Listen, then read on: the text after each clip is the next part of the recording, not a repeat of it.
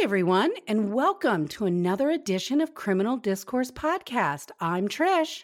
And I'm Maddie. We are so excited to share with you something new. We have our own website now. So if you go to Criminal Discourse Podcast, all one word, dot com, you'll be able to see our website. You'll be able to see all the episodes we've done so far, all of our show notes, and there is a section where you can contact us. So, you know, fill it out. Let us know what you think. Let us know what you're interested in hearing and maybe even some case recommendations. But of course, you can still listen to us wherever you listen listen to podcasts. That's iTunes, Google Play, Google Podcast, Stitcher. So hopefully we will soon be on Pandora as well. So to be determined. That's exciting. Okay. So uh, subscribe. We'd really appreciate it. We really like doing this for you. And actually, if you've noticed, hopefully our sounds changed a little bit for you. We're using new microphones. We're trying to get a better sound quality. So please bear with us as we go through this trial and tribulations of learning the ins and outs of these new microphones. So without further delay, we're going to get started. Maddie, we're doing the murder of Lori show. Do you remember this murder? I do not. I have never heard of this before you sent the notes through. It happened in 1991. So I'm going to ask Were you even born no, in 1991? No, I wasn't. Oh, I knew it. When I was researching this case, I knew you weren't born yet. Okay, so for our listeners, this episode takes place in Lancaster County. Not Lancaster, as some people like to say. It is Lancaster, and it's in south central part of Pennsylvania. So, yeah, we're back in Pennsylvania. And Lancaster is located about 75 miles west of Philadelphia. It is one of the oldest inland towns in the United States. And Maddie, do you know what the original name for Lancaster City was in Lancaster County? Um, Amish Love? no, but that would be fitting, wouldn't it? Since there are a lot of Amish there. No, I when I was researching like a little history on it, it was Hickory Town. Really? So could you imagine saying, "Hey, I'm heading down to yeah, Hickorytown." But a prominent citizen of the time didn't really like Hickorytown, so he changed it to where he came from in England to Lancaster. So that's our connection with England that they have a town named Lancaster there. We have a Lancaster here. Lancaster City is also known as the Red Rose City. So every New Year's they drop a red rose in the square. That I did know. So we're going to talk specifically about an area a little east of Lancaster City called East Lampeter Township. Uh, this covers approximately 21 square miles, and it's also named after a town in Wales. So that's it for your worthless trivia knowledge. Shout out to our Wales listeners. I know you're out there. That's right. We do have a few. We don't know who you are. We only know locations of where people listen to us. So we do. We do have some listeners in Wales. So thank you. So our story takes place in 1991. And that was the year that Lori Show was 16 years old and she was about to begin her sophomore year at Conestoga Valley High School in East Lampeter Township. She lived there with her mom, Hazel Show, and her parents were divorced. And her mom and her lived in a condominium, like one of those apartment condominium complexes on Oak Drive. So it was during the summer, uh, specifically in July of 1991, when Lori met an older boy. I'm not sure if I'd say boy, older man by the name of Lawrence Yunkin. He was 20 years old.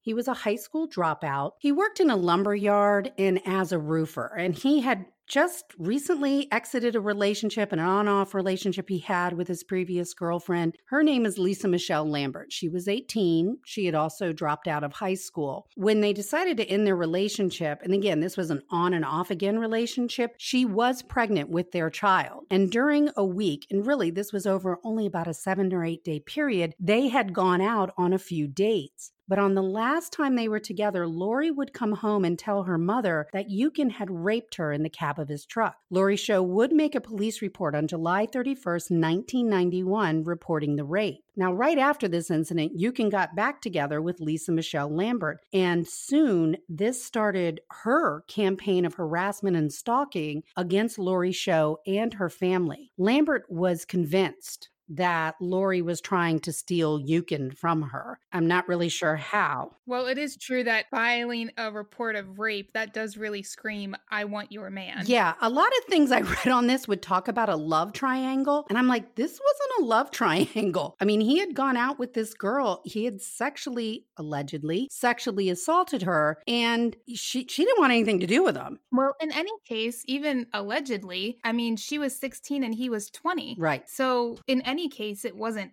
legal. Well, it wasn't illegal. No. Correct? In the state of Pennsylvania, anything 16 is age of consent. That's five years. No, it's four. But she was convinced. She was furious at Lori's show, whether it was the fact that he stepped out so soon after they ended their relationship and he went out with this younger girl, or she was mad at the fact that you know, he had sex with this girl, allegedly raped, and she didn't want to believe that part of it. And she was just taking all of her anger and frustration out on Lori's show. It got so bad, she would call the show residents, and this was back with landlines, this was pre cell phone, and she would call, and when they'd pick up, she would scream and yell obscenities into the phone and threats. And Hazel Show, Lori's mom, would get on the phone and be like, Stop it, leave us alone. And she wouldn't. It got so bad that they had to change their phone number. So when she wasn't able to reach them by phone, that's when she began the stalking aspect of things. And she would show up at Lori worked at Deb clothing store in a local mall. Well, she'd show up there and she'd start hurling insults and threats and obscenities at her. She would make statements to others of wanting to scare Lori, but then wanting to hurt Lori and even wanting to slit her throat.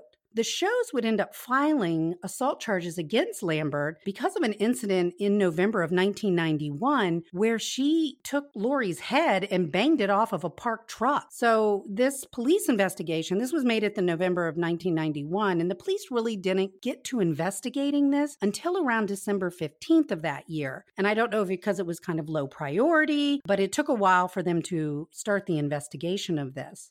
So, along with filing charges, the shows did attempt to get an order of protection against Lambert, but at the time, the laws were not as weren't strong stalking laws and harassment laws like yeah like they are today. So lambert even at one time tried to recruit some girls to help lure lori out so that they could basically kidnap her and cut off all her hair and tie her to a pole somewhere within Lancaster City. Now, this didn't happen because the girls that she told this to told Lori Show of Lambert's plan. So she was kind of really extra vigilant. So on December 19th, 1991, Hazel Show received a phone call from Lori's guidance counselor at Conestoga Valley High School, asking her if she would come in the next morning to meet to discuss some concerns she had regarding Lori and another male student who she claimed Lori had gotten into some trouble with. So when Hazel got home that night, she asked Lori about it, and Lori was like, I don't know what you're talking about. But Hazel decided she would go the next morning to try to clear up what she thought was just a misunderstanding. So on December 20th, 1991, Hazel left around 7 o'clock in the morning. And when she left, Lori was up. She was drying her hair. She was wearing sweatpants and just preparing for her final day of classes before the Christmas break. So when she left, she shut the door and locked it. And she drove up the 10 minutes to Conestoga Valley High School. And she arrived around 710, 715, and in between that time to meet with Lori's guidance counselor. But when she got to the guidance office, the secretary there didn't know why she was there. There was nothing on this guidance counselor's schedule to meet with Hazel, and the guidance counselor wasn't even present. So this confused Hazel as to kind of what was going on. So she decided to drive back to the condo. And when she got there, the downstairs neighbor stopped her to say, Hey, I heard some strange sounds coming from your apartment. Now, this downstairs neighbor would later testify as to what they heard exactly. And what they heard was they heard the slamming of the front door, followed by a scream and a thump on the floor. And about eight 10 minutes later, they heard the door slam again. And this was around probably around 710, 715 in between that time. And when they looked out their window, they saw two people of identical height exiting the stairwell. So the show's condominium was on the second floor, and this was the downstairs neighbor below them. So the neighbor saw all this and didn't think maybe I should call the police? Well, he wasn't sure kind of what he was seeing. He just heard these sounds and it was a brief time period and then just saw these people exiting. He didn't know what was going on. So Hazel ran upstairs. She got to the front door and she realized it was unlocked, which kind of set off alarm bells for her. So she went inside the apartment. She calls Lori. Lori doesn't answer. She runs through the apartment and she finds her daughter lying on her bedroom floor with what would turn out to be a five inch gash in her throat, stab wounds that punctured her lungs, and another one that grazed her spine.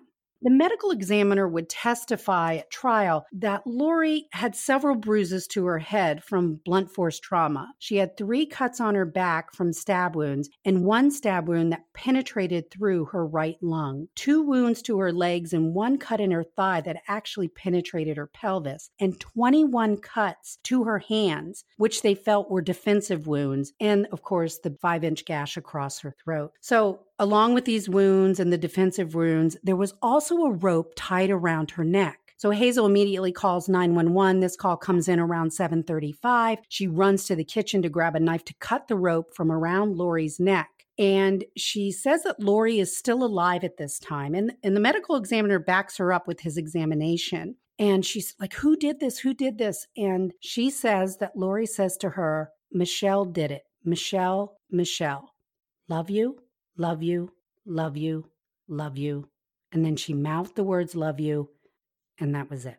Lori Show would be buried two days before Christmas, and about 600 people showed up at her funeral and these were classmates and community members that just came out to give an outpouring of love to this young woman that had been murdered in her own home. And it's so sad. I mean, a lot of most of almost all of the cases that we do are tragic, but this 16 year old that was just ready to start life and being tortured and killed in this in such a brutal way. I mean, I it's just unfathomable to me that someone could do this to her. Yes, and almost like a blitz attack. They weren't in there very long. From the time mom left to the time she returned, it was a half hour at most. There was a documentary I watched on YouTube called The Killing of Lori Show. I believe it's from March 5th, 2013. It's still on there. It comes in three parts. And Hazel Show is interviewed along with prosecutors and police officers and even Lisa Michelle Lambert. But what Hazel Show says is that at least she was able to hold her daughter as she died. She goes, Some parents that have children murdered don't get that.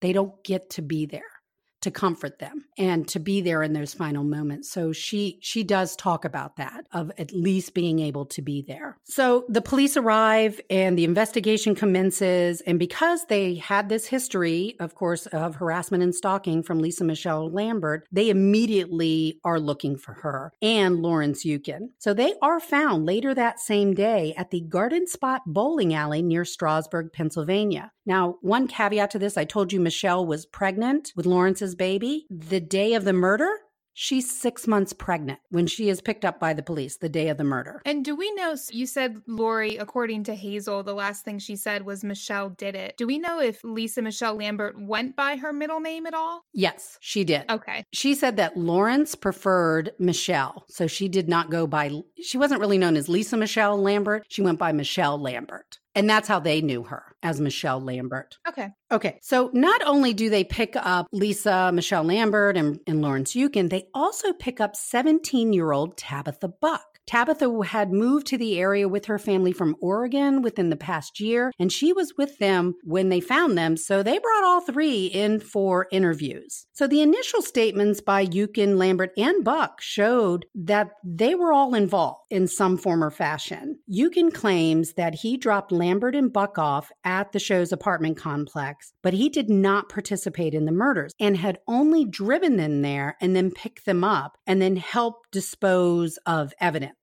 So Yunkin admitted to taking Lisa to the local Kmart the night before the murders, where she purchased rope, two black hats, and possibly gloves. I read a variety of articles on this case, and some said she purchased gloves, some didn't even mention the gloves. So Yunkin claimed that he thought Lambert and Buck were only going to cut off Lori's hair as a prank, but they had taken the knife with him that he kept in his vehicle, and he admitted that he helped to provide an alibi and dispose of evidence. Such as when he picked the girls back up, they went back to the trailer that Lawrence and Michelle were living in, and they washed the clothes that they were wearing, specifically a black pair of sweatpants that Lisa Michelle was wearing the day of the murder, that were Yunkin's extra large pants, and putting them all into a garbage bag after they washed them, and then throwing them into a dumpster behind Kmart. Then they took another bag and put the rope and the knife and threw it away into the Susquehanna River. So they questioned Tabitha Buck, who I believe admitted to being there and claims that she had gotten Lori to open the apartment door and then they both rushed the door and went inside. And that's when they wrestled her to the ground in her bedroom. And she admits to sitting on Lori Show's legs as Lisa Michelle Lambert is stabbing her and slicing her throat. So Lisa Michelle gave a variety of stories why she was there. She was read her rights, which she waived, and she gave the police the, her original alibi statement. Now, I haven't been able to find what that alibi statement was, but she soon gave another statement where she did admit to being involved in Lori Show's murder. Now, she would later recant that statement, stating that that she was in this abusive relationship with Lawrence Yunkin and he had been the the one to encourage her to harass and assault Show, and that Tabitha Buck was actually the one that stabbed Lori, that she had tried to save Lori. She had gone there to just commit a prank, but the prank had gone horribly wrong, and Buck flipped out, and Buck started stabbing her, and she could do nothing to stop her. So that's kind of where her story evolved to, and it would evolve again from that point.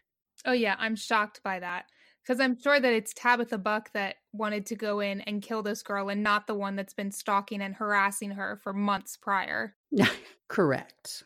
So in 1992, Lambert and Buck were each tried separately for Lori Show's murder. Yunkin agreed to testify against Lambert for a reduced sentence of seven years, contingent on him telling the truth. Now, this plea deal would later be revoked when he was found to have lied on the stand at Lambert and Buck's trials, and he was tried and convicted of third degree murder and sentenced to 10 to 20 years in state prison. He was released from state prison after 12 years in 2004 and I still believe he lives in the Lancaster County area. So Lambert decided to go for a bench trial. She didn't want a jury trial. So her trial was before Judge Lauren Stengel. And per the trial testimony, Yunkin had dropped Lambert and Buck off at the show apartment complex, but remained in the car. Now, Buck again got Lori to open the door because Hazel said there is no way Lori would have opened that door for Lisa Michelle Lambert. No way. Well, of course. That's the whole reason that Lisa Michelle Lambert needed Tabitha Buck. Correct. And Tabitha Buck is the one that called Hazel Show and set up the fake guidance appointment because they needed mom out of the way.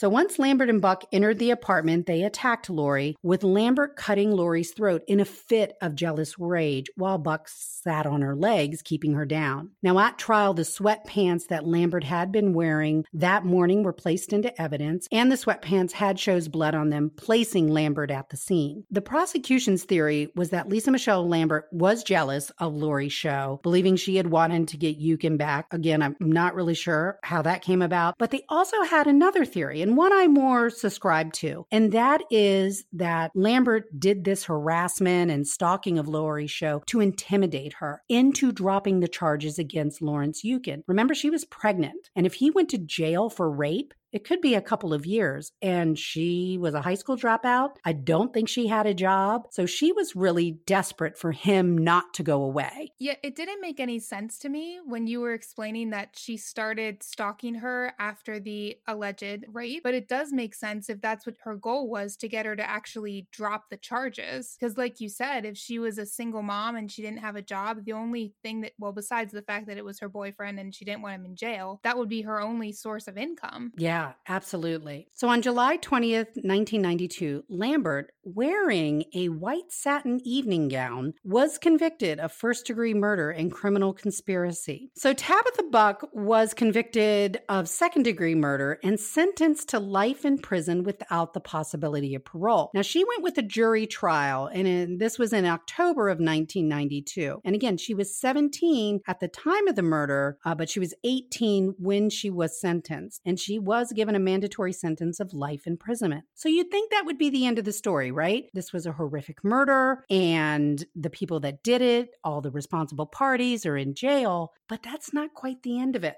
So in 1997, what happened would turn this case upside down and really bring into question a state's legal rights over federal rights when it came to the appeals process. So I read a great article in the LA Times from 1997, and you can find that reference in the show notes. But Lisa Michelle Lambert, she had filed some appeals at the state level, and they were, of course, all denied, and they upheld her original conviction. So she decided to write a letter to a federal judge claiming that she was being framed. And she was being framed by some police officers on the East Lampeter Township Police Force. She claims that four or five officers had gang raped her and that they are the ones that framed her for this murder and that she was totally innocent of this murder. So that they had raped her at the time that she was arrested? No, this was prior to even the murder. So her claim was I was raped by these officers and their way of keeping me silent was to frame me for this crime? Yes. Okay. And she claimed prosecutorial misconduct and that evidence, perjured evidence, was allowed in trial and evidence was switched. And she claimed everything. So, this federal judge, usually what would happen if you haven't exhausted everything at the state level, usually federal judges will deny to hear it because again, you haven't ran through all your appeals. But this judge didn't. So Lambert now claimed also that Yunkin had participated in the murder and had actually choked Lori Show. She claims that Yunkin and Buck were the ones to hold her down, were the ones to stab her, and that she was trying to save Lori, but she was too scared. She claims that she did not cut Lori's throat, and she had actually been sent out of the room by Lawrence Yunkin when he did so. She also claimed battered woman syndrome syndrome. She claimed that Yunkin was afraid that he might go to jail for raping Lori allegedly, and had urged Michelle and Tabitha Buck, who again had recently just moved to the area, she didn't know a lot of people, to do this for him, to intimidate her. And that it was again Tabitha Buck and Lawrence Yunkin who went crazy and killed Lori Show. The defense provided witnesses that claimed to have seen Yunkin threaten Lambert violently in the past, and another witness that had seen a police officer give Lambert a threatening glare while at a local festival. I'm not sure what that means, but I think it was to try to show that she was targeted by the police and that that threatening glare tied him to her alleged gang rape. I'm not really sure, but this is kind of what they brought up at this federal trial. So the defense had also provided a letter that Lisa Michelle Lambert had written Lawrence Yunkin in jail, I think when they were both in jail. And they call it the 29 questions. Like she had put 29 questions that he answered. And based upon his answers, it showed that he was the real killer. But again, during her state trials and her appeal trials, they didn't really see this as having anything really to do the outcome of her trial. The fact that she was present and admits to being present, regardless if she did the killing or not, she was present. So she's equally culpable. So they also questioned Hazel Show at this federal trial because Hazel Show remembers that when she returned, was returning from the school in the morning, she had passed a brownish color car in which she recognized Lawrence Yunkin. So the defense felt that this backed up Lambert's story because she claims that Lawrence Yunkin was there, was present in the condo. But the prosecutors, the state prosecutors, were like, okay, you were in the car with him as you were leaving the complex. It doesn't mean he was ever in the apartment. But this didn't also help the prosecution because at the, her original trial, they claimed Yunkin was nowhere near this. Like he had dropped them a ways from her apartment complex. He didn't like pull up to the door, and that the girls were to meet him at another location where he picked him up. But Hazel's testimony showed that she had passed him on the way back in the apartment complex. So the prosecutors even put Buck on the stand, and she testified that Lambert was the active participant in the attack. And she had even told Tabitha Buck, hey, make sure you wear your hair up, don't wear any makeup, and don't wear any fingernail polish. I'm not really sure why, in case it was, you know, not to leave any trace evidence around. Which at that point, Buck had no reason to lie. She was already in prison for life. There was no motivation there for her to try to cover up for Yunkin. Yes. So this federal judge, his name was Judge Stewart Dalzell. And at the end of this trial, and you could see through this LA Times article, that he was on Lambert's side from the beginning. Like he believed that she was set up, that she was totally innocent of these crimes. So what he would end up doing is he ruled that Lambert was innocent citing wholesale prosecutorial misconduct and granted Lambert a petition for release on April 16, 1997. And he also barred the state from retrying Lambert at all.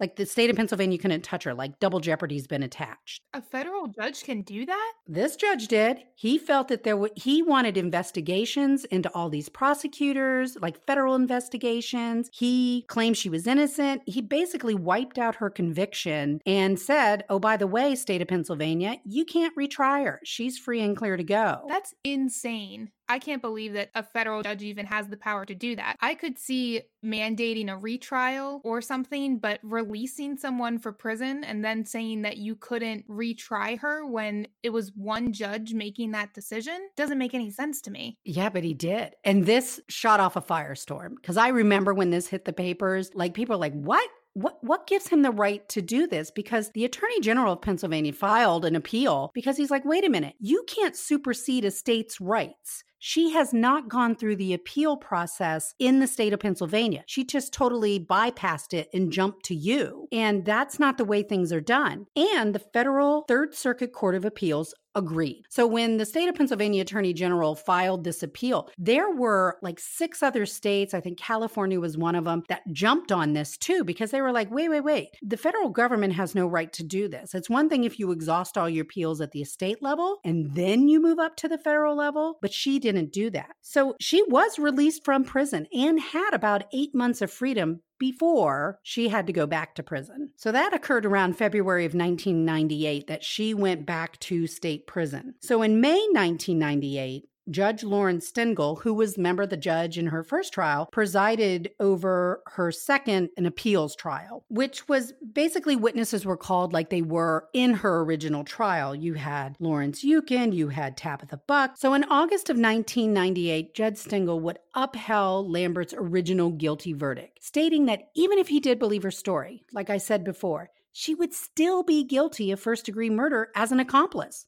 because she was there. You don't get to say, oh, I didn't stab her. Oh, I didn't hold her down, but I was present. So I'm not culpable. It doesn't work that way. And still, even that, I, th- that's makes it even more incredible that this federal judge just wiped her slate clean. When even in her appeal to that federal judge, okay, she was saying she was set up, but from the beginning, she said that she was there. Right. Like the, the prosecutors at the time thought the judge may say, okay, you deserve a new trial because there was some sloppy police work. Like things things. It did make the state of Pennsylvania and the prosecutors and some of the police officers, once they got on the stand, they didn't look good. You, you'll have to read this article, but in no way, shape, or form did it knock out her culpability. So Lambert went through her state appeals. They were all denied. She got back up to the federal level and actually was going to be back in the same courtroom as Judge Dalzell, but he recused himself. He didn't want, I mean, he could have listened to it again, but because of all the media attention around it and the uproar, he decided decided to recuse himself. And because of that, she was denied her appeal. And it moved all the way up. You know, once you get to the US Supreme Court, they denied hearing her appeal. And that was in 2005. So her appeals are done. She is in state prison for the rest of her life. Let her rot, just saying. So, there have been some other outcomes of this case. Hazel Show became an advocate and she campaigned for tougher anti stalking laws in Pennsylvania because of what happened to her daughter. I mean, she was stalked for six months. And a new anti stalking law was signed and went into effect of June 1993. So, she really took her grief and turned it into advocacy. And we do hear that in a lot of cases that I've read or you see on TV. So, in 2007, Lisa Michelle Lambert isn't done. She sued the State Correctional Institute institute that she was housed in over claims that she was raped and assaulted by a state prison staff in 1996. She claimed that the institution had done nothing to stop these assaults. And she actually did receive a settlement of $35,000, and the guard that had been convicted of assaulting her served about one and a half to three year prison sentence from it. Now, that $35,000 doesn't go into her books, it actually went to her daughter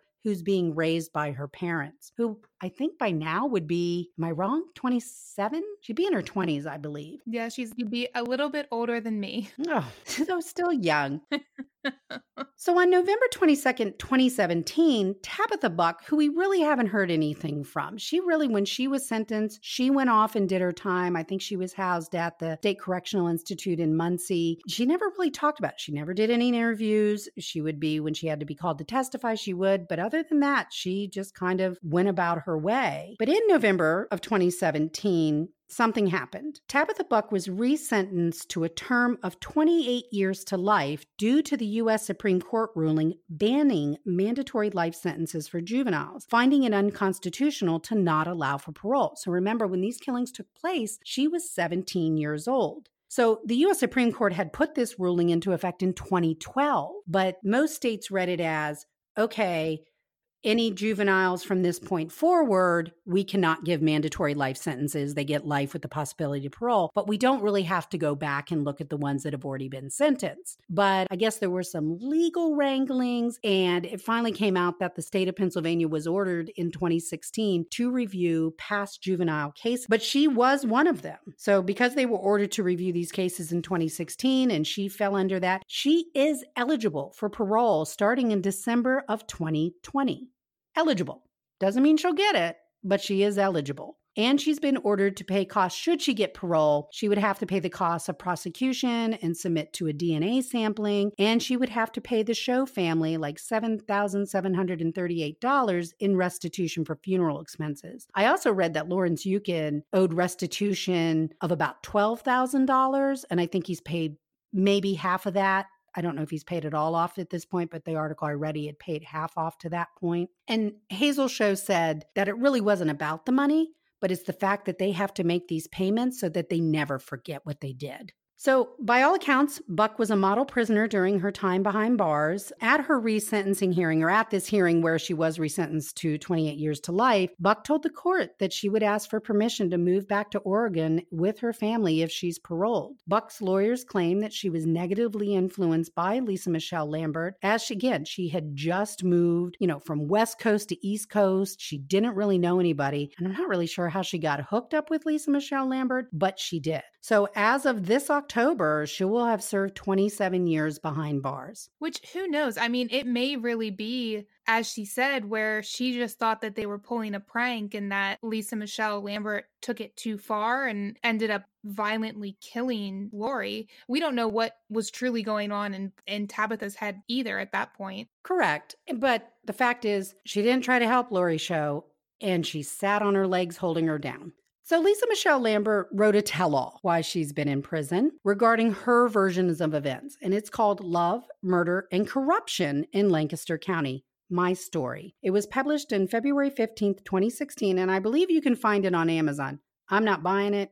I didn't read it. I read some of the reviews, but much of her story contradicts, of course, the testimony and evidence that was used against her in trial. She maintained she was framed by police who had gang raped her in early 1991 and that she lied about her involvement to protect her boyfriend who abused and manipulated her. And I'm not saying that's not true, the abuse. I'm just saying probably all the rest of it isn't. She claims that she was controlled at all times by those around her. And in the months leading up to the attack, she says every time she screamed, screamed at Laurie or her mother, or when she even knocked Laurie to the ground or banged her head off the truck. It was just a misunderstanding and an accident. Oh, didn't we hear that before? Oh, wait, wasn't that the murder of Seth Jackson where he said the same thing? Everything was a misunderstanding. It was a misunderstanding. I wasn't trying to stalk and attack you. You just didn't understand my intention. I go I point out this point. If it really was a prank gone wrong, like your whole purpose of going in there because you got her mom out of the way, you know she'd be alone, and you went there to cut her hair, why wouldn't you bring any scissors with you? Why a knife? I don't go to my stylist and she takes a blade to my hair. Thank God. You know, I love my stylist. Like, no, it wasn't a prank gone wrong. You didn't even take any scissors with you. So she goes on to describe in a book her relationship with Yunkin as being very violent and controlling, but she agreed to marry him because he took her virginity. And she also describes Yunkin as a self manipulating pervert. Again, her words in these books. She writes that Buck was the one that had called Hazel Show to get her out of the apartment, which is true, and that Buck and Yunkin had been the ones to commit the assault and the killing of Laurie while she tried to save her. But again, there's no evidence of Lawrence Yunkin being in the condo. There's evidence of him being in the car and him taking him and dropping him off, but there's no evidence of him going into the apartment. So, right now, Lisa Michelle Lambert is serving out her term at a Massachusetts correctional facility in Framingham. So, she started out in Pennsylvania, trouble arose. She was moved, I think, to a prison in Delaware and in a prison in New Jersey, and now she's up in Massachusetts. And she actually got a college degree from a university in Boston. Was it in creative writing? I think somebody, I read something that said criminal justice. So, again, you can check out our website at criminaldiscoursepodcast.com and you will see on the show notes that there's a resources section. So, all the resources I looked at for this story are on there. Some of them are fascinating. Check out the YouTube three part series, The Killing of Laurie Show. That gives a lot of more information in that. Yeah, the, the federal trial was crazy. They kind of go through some of that, and I did my best to try to summarize it all. Man, a lot of crazy stuff happened in the 90s. I'm so sorry I wasn't there for all of it it to experience the craziness. Oh, they were good years. I was in my 20s. they were good years. So that's it for this episode. Maddie, any criminal discourse life tips? I mean, I just go back to the see something, say something, and don't get yourself I, I, don't even know. It's just this is such a, a tragic case. I think really watch who you're friends with would be my life tip. I mean i get it's hard moving to a new area and you don't know anybody but clearly if this person is trying to drag you out into stalking and harassment and then has you make a fake phone call to get a parent out of the home that's not going to lead to anything good. I'd cut bait and run all right, that's it for this week. Everyone, thank you so much for listening. We truly appreciate it. Again, you can go to criminaldiscoursepodcast.com. You can listen to us wherever you listen to your podcast, be it iTunes, Google, Google Play, Stitcher, and hopefully soon Pandora. So until next time, guys, remember, like Maddie says, you know, see something, say something. Don't keep that information to yourself because you could help solve a crime and or save someone's life actually if this story is anything to go by. So always remember, be safe but also let's be kind to one another. So until next time, guys, bye. Bye.